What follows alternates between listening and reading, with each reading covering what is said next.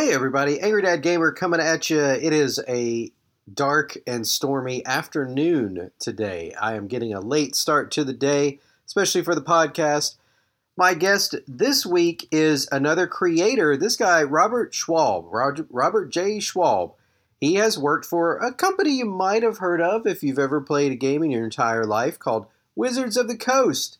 And if that doesn't ring a bell, he actually happened to work on the fifth edition of a little game known as Dungeons and Dragons. His current project is actually something that's really cool. It's called Shadow of the Demon Lord, and we'll get into that in the interview. But definitely check him out. It's at schwalbentertainment.com. Of course, I'll have a link in the blog post as well.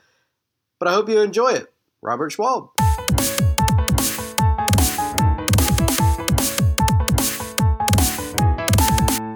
All right, so I'm talking to Robert Schwalb with Schwalb Entertainment. Thanks for joining us. It is my sincere pleasure. Uh, so I'm interested in what you do for a couple of reasons. First of all, it looks like you've got not just um, your own game, of course, your own sort of brand with uh, Shadow of the Demon Lord, but it says also freelance game designer. I'm kind of curious about how did how did you get into all this to begin with? Like this is your full time thing, right? Yeah, and it's been my full time gig for about 16 years. I've been doing it uh, professionally for 18. Wow. Uh, yeah, it's kind of crazy. It's one of those things you don't ever plan on becoming, and you just happen to stumble into. Um, I got started uh, after. It goes back a little further than this. I've, I've been a gamer my whole life, uh, just about since sixth grade, uh, when I was playing D and D in my uh, in the playground at my elementary school. Um, but I, I, when I graduated high school, I had planned on going to college to become, a, I guess, a psychologist or a professional drug addict. Uh, but uh, those things didn't work, and I ch- chased down this lucrative career as a McDonald's manager. And uh, I did that for a couple years, got married, uh, then uh, went back to school and got a degree in English and philosophy, and then came out uh, and immediately went back into retail because what do you do with an English and philosophy degree? and uh, so I was selling carpeting and hardwood floors, ceramic tiles, and all that stuff. And then um, uh, uh Mongoose Publishing had an open call, and I was uh, I was a freak about reading news and gossip about uh, D and D and related games on EN World at the time. Uh, so I found out about this. I found out about this uh, open call, and I answered it with a couple pitches. And the first book I pitched was uh, the Quintessential Witch, which was an interesting book for me to write. But um, and I have no idea how it did or if it's any good or not because I don't go back and read what I've written. Um, but that led to uh, that opened a couple doors for me. I uh, got started working with Green Ronin Publishing uh, they make Mutants and Masterminds. They're doing a role playing game based in The Expanse. They did Dragon Age, the role playing game. They published A Song of Ice and Fire, role playing, and a bunch of other stuff. Uh, I eventually became a line developer for them, and then uh, landed jobs working. within my then uh, sorry, then I also started working on Warhammer Fantasy Roleplay for them, taking over as their line developer, and then that led to uh, freelance work with Wizards of the Coast. I worked for Wizards of the Coast as a contractor for a number of years helped bring about the current edition that everyone's raving about, fifth edition D and D, and then uh, now I'm here. Wow, that is. Uh, first of all, I think it gives a lot of English majors hope. I hope don't, it does. Don't don't no. Yeah, you know, being an English major is good. I mean, it makes you. Uh, I don't know. I thought it was at the time. I really enjoyed it. Um, I don't tell my philosophy professors, but I think I enjoyed some aspects of my English major more. Uh, but uh, yeah, yeah, it's a it's a tricky business. Oh, absolutely. And it, it, seems, I mean, I don't know, from your perspective, you've got you know, almost 20 years now of really being in the game, so to speak. Um, I mean, is this a tabletop renaissance that we're seeing right now? Uh, for certain. Um, although I'm not sure that, I don't want to sell this too hard, but tabletop role playing games are probably more popular than they've ever been. Yeah. That's uh, what I that's what I feel like. I mean, I feel like more people. Maybe it's because uh, I mean I'm I'm in my mid 40s. Like my generation, and then there was a generation before that that grew up with the the more basic, you know, the Milton Bradley and Parker Brothers giants. But then my generation is now we've got the money and we've got kids that we can torture with all these cool games, and then they get into it and they're starting. Is is that what's going on? Is this like an intergenerational thing? I think it is. Uh, I think that, as you said, that it's our gener- you know, Generation Xers. We we probably we were the ones who grew up playing D and D first, and uh, and because I think it was in some respects something that you weren't really proud about unless you were very very fortunate. Uh, I got picked on for my love of D and D, and I was called a Satanist and all sorts of other things. Even my family was was uh, very against it. Um, but you know, now that it's, I think it's just this kind of hidden treasure because we know we didn't really talk about it too much. It was around, but now that we're in positions of creative power, I think that we are seeing D and D entering the mainstream through film, television, comics, books. I mean, you know, like Ready Player One, Ernest Cline has a whole section in in that book where he goes to the Tomb of Horrors and making these kinds of things normalizing this hobby has made it appealing to people who are obviously the next the millennials and the next generation afterwards and also with the rise of uh, of of streaming uh, man you just i think there are a lot of gamers out there who buy the books and who are probably either and have maybe learned how to learn to play or became interested in playing just by watching live plays on youtube and elsewhere. It's just maddening. Which I think is really really cool because I, I, did started doing Twitch a couple of years ago with video yeah. games, and you know that's just a completely different culture uh, because you've got to play it whatever's new you've got to play it immediately you've got to play it for like 10 hours a day um, whereas the tabletop folks seem to be a little bit more laid back a little bit more like yeah i'm just gonna you know fire something up here and like you said the, the creatives the gen xers who are in creative positions so I, the best example i can give is dan harmon you know, right. who, who, has that show, and it's like they're playing D and D, and it's just, it blows my mind that this is like kind of mainstream now. Yeah, for sure. I mean, uh, you know, John Rogers, who created Leverage, and uh, uh, also librarians. He's a big he's a big uh, role playing uh, guy. Uh, he's also you can also see some of the elements of that show up in his work. I mean, for example, Leverage, while never explicitly calls out D and D, every character in that's part of a D and D party. Yeah, I mean, from the paladin to the thief and everybody in between. It's it, it's pretty pretty remarkable. Yeah. Well, let's yeah. talk about your game, uh, Shadow the Demon Lord. What what's the the overall summary here? Because I was looking at it, it seems like pretty expansive. Well, the game itself is really, really simple, uh, and that was one of the things that uh, drove the design for for this particular product. Uh, now, since I've re- since we released uh, the game, thanks to Kickstarter in 2015, uh, I've released like I think I've got 169 titles either out or on the way, and I think that's only four or five have not yet been released, wow. but they're they're in production to the point where they're out of my hands. Um, yeah, so the idea was was that I worked on. Uh, I was, as I mentioned earlier, I was part of the fifth edition design team, and I had an incredible experience uh, working on my favorite role playing game of all time, Dungeons and Dragons. And but by the time uh, the design phase of that project was winding down, my place with the company was pretty much at an end, largely because the the way that Wizards releases products now uh, compared to what they how they release them in fourth and third um, was much more sparse. So you instead of seeing two to three hardbacks a month, we we'd see we now see two to three hardbacks a year. So uh, because of that, uh, I was left to go back to the freelance trenches or start my own imprint, and so I opted to start my own imprint. And what I wanted to do with Demon Lords, I wanted to create a role playing game that I could prepare with no effort, run while a little drunk, and uh, and complete a campaign in a reasonable amount of time. And so those are my big design goals. Those and are lofty design goals, I must say. They are right. I mean, you think about like uh, old school role, you know, role playing games like uh, Twilight 2000. You you spend two three hours making your character, uh, and even D and D and third edition, and even fourth edition. These were games that required a ton of investment in time and money. And I didn't want to kind of I wanted to sidestep that completely, but I still wanted to make it um, something that would be recognizable to people who followed my work because I think the majority of the people who know what I do know that I've had my fingers on a D20 the entire time, with the exception of a few things. Anyway, so with this, one of the big one of the big goals of this game was to compress the entire play experience down to a manageable number of play sessions. So uh, a lot of traditional fantasy role playing games give you 20 or more levels of gameplay. And uh, so the idea is that you are going to be going on these adventures, and every time you complete an adventure or, or you achieve your goals in another these other role playing games, you're gaining enough experience points to ratchet up to the next level. So your odometer is going up. Problem is, is that to get through a typical adventure, it's four to eight to sometimes 12 hours of gameplay. And when you multiply that times 20, that's a huge time investment.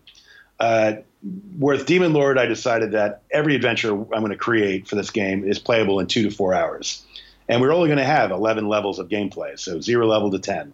And so that means that if you're running really short adventures, you can finish a complete campaign, take your character from Joe Bob the Dung Sweeper all the way up to a badass wizard in 22 hours of gameplay on the on the short end, right? And that from and building the game around that sensibility is what I think sets it apart from everybody else. It's a little bit more honest, I think, to say that you know you're going to have your group of friends, and it's going to be probably easy for you guys to get together for two, three, four, five, or six times. But after that, real life's going to interfere, and then you're going to have people missing sessions and all sorts of problems, and uh, like just sustaining the group. Uh, and in fact, we had data to back this up, uh, where polling the audience and the playtesters how long their campaigns typically last, the answer, the most common answer we received was about 60 to 90 days, uh, if I remember correctly, which means that's not a lot of time. Right. Right.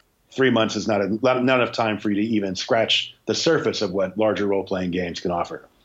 So I thought that if we just are more realistic about the approach and the amount of time that people have to invest in any one thing, may as, uh, that would that would be a, that would make a big difference.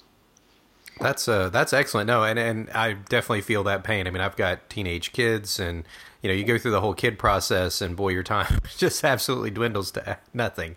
Um, right. So I'm I'm curious about this too because I think uh, you mentioned Dungeons and Dragons, of course. Were there other uh, specifically board games that you remember as a kid that you remember playing that you were really fond of, like something that maybe sparked your interest in all this? Um, yeah, I mean, I my dad was a uh, my dad was interesting is an interesting guy, and when I was growing up, uh, we didn't we didn't do a whole lot together, but every once in a while he would he'd surprise me. Uh, so in the early days, uh, when Axis and Allies would first, uh, well, actually, we go back before that. I started probably playing chess with my dad and games like that, for, you know, from when I, time I was a little kid. Uh, I played Stratego for the first time with my grandfather, uh, and then my dad introduced me to more complex uh, tabletop games or board games, uh, such as uh, what was that, Conquest of the Empire, which is a Roman themed oh, game. Oh, yeah. yeah, great game. And then Axis and Allies, and then uh, Avalon Hill games like Wizard's Quest. Um, and then you know we did we did stuff like that a lot leading up to my you know shifting gears and focus to tabletop role playing games. And uh, so I mean, I had a, I had a background in board games. Um, going, but it was interesting though that I, I got to play D and D for a little while before it became uh, forbidden. Um, I had been when I started playing uh, role playing games. I didn't even have D and D, and I built a game based on a module that my neighbors sold me. And uh, a, I was six, sixth grade, so however old you are when you do this. Hmm. and uh, so I was playing that game, and then I eventually got to play D and D my dad taught was at a book show and he talked to somebody from TSR and they just sent him home with a stack of everything that was current. So I had I got Dungeon Masters, uh, I got I got adventures and supplements and all sorts of really cool things for D and D, without having any of the books yet, really either.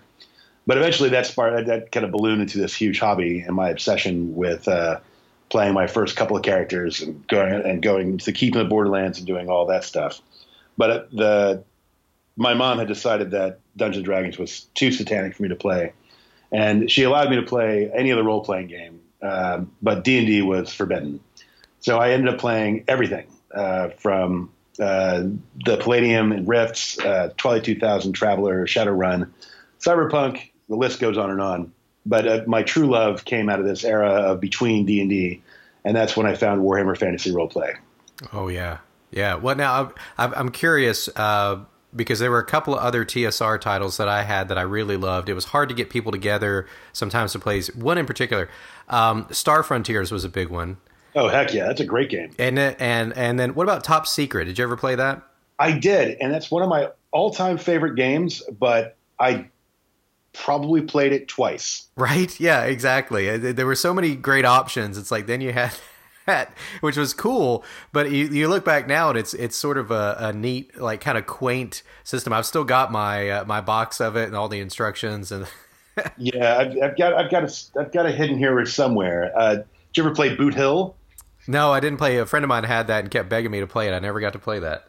Boot Hill and Gamma World because that was for me. You know, I, I, was very interested in Boot Hill because the Dungeon Master's Guide, the first edition one, had rules for bringing Gamma World characters and Boot Hill characters into D and D and vice versa, which I would be pretty cool to play a half orc stumbling around in the Wild West. Yeah, absolutely. You know, it's it's funny because uh, I've been studying a lot of blockchain stuff right now, and that's kind of one of the things that uh, people who are building games on the blockchain are touting is the fact that you will be able to transfer characters into other game worlds because there's this sort of predefined i mean it's it's just like an api basically where you're like okay here's the parameters for this character here's how it plugs in and in a way it's sort of it, it's kind of a throwback to GURPS uh, yeah. for people who remember that which is still you know i mean oh my gosh I love GURPS. I mean, never mind Steve Jackson, and he does amazing stuff. But like GURPS just blew my mind when I found out about it. I'm like, well, of course, this makes sense. A universal set of rules. Why not?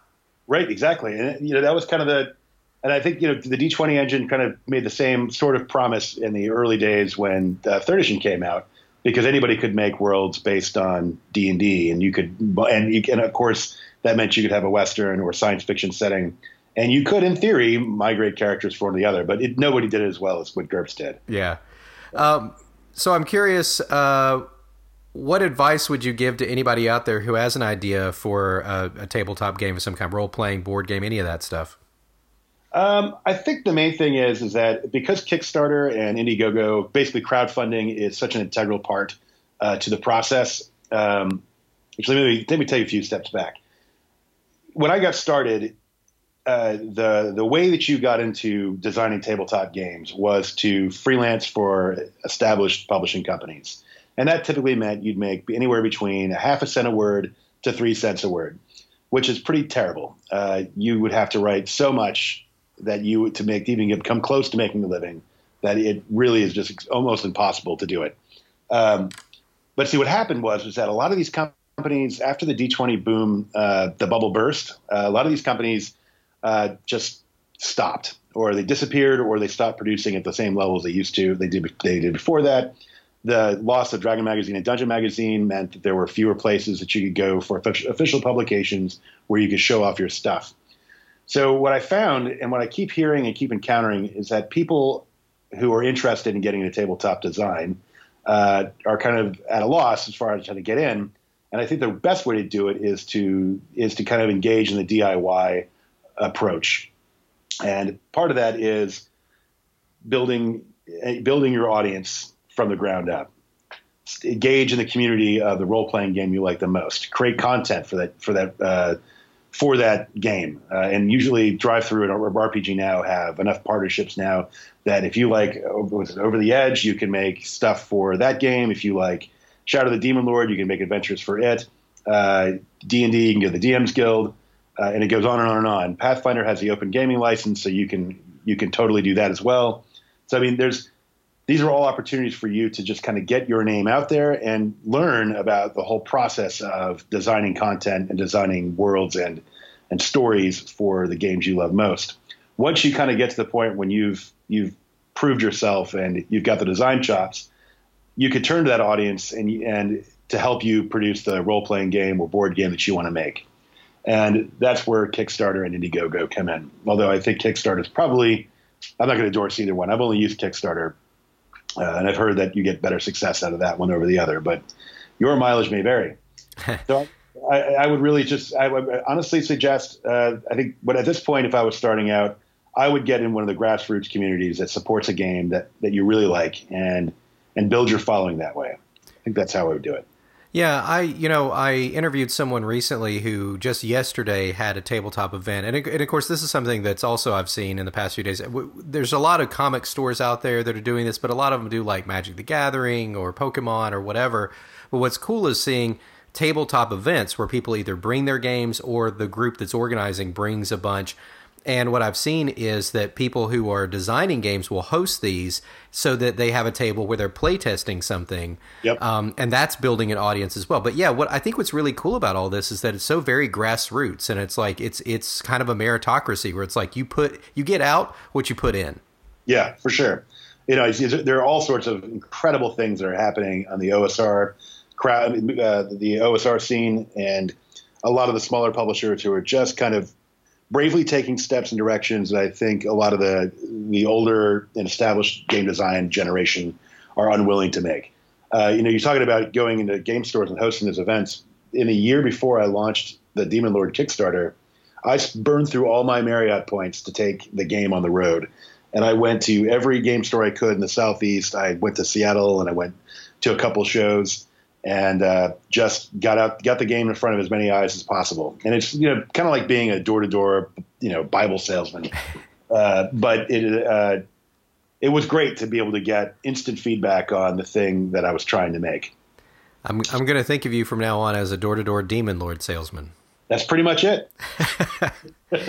That's awesome. Well, Robert, thanks so much for your time. I really appreciate you joining us today. Oh, it's been my pleasure. Thank you for having me. That's it for episode three of the Angry Dad Gamer podcast, both sides of the table. In the next episode, we'll talk to another avid player of board games. In fact, he's got something a little bit special. He's also a creator as well, which we find that there's a lot of bleed over. But he hosts a number of board game playing meetups as well. So we'll talk about a few of all those things in the next episode of Both Sides of the Table. Thanks for listening, and be sure to subscribe and tell your friends.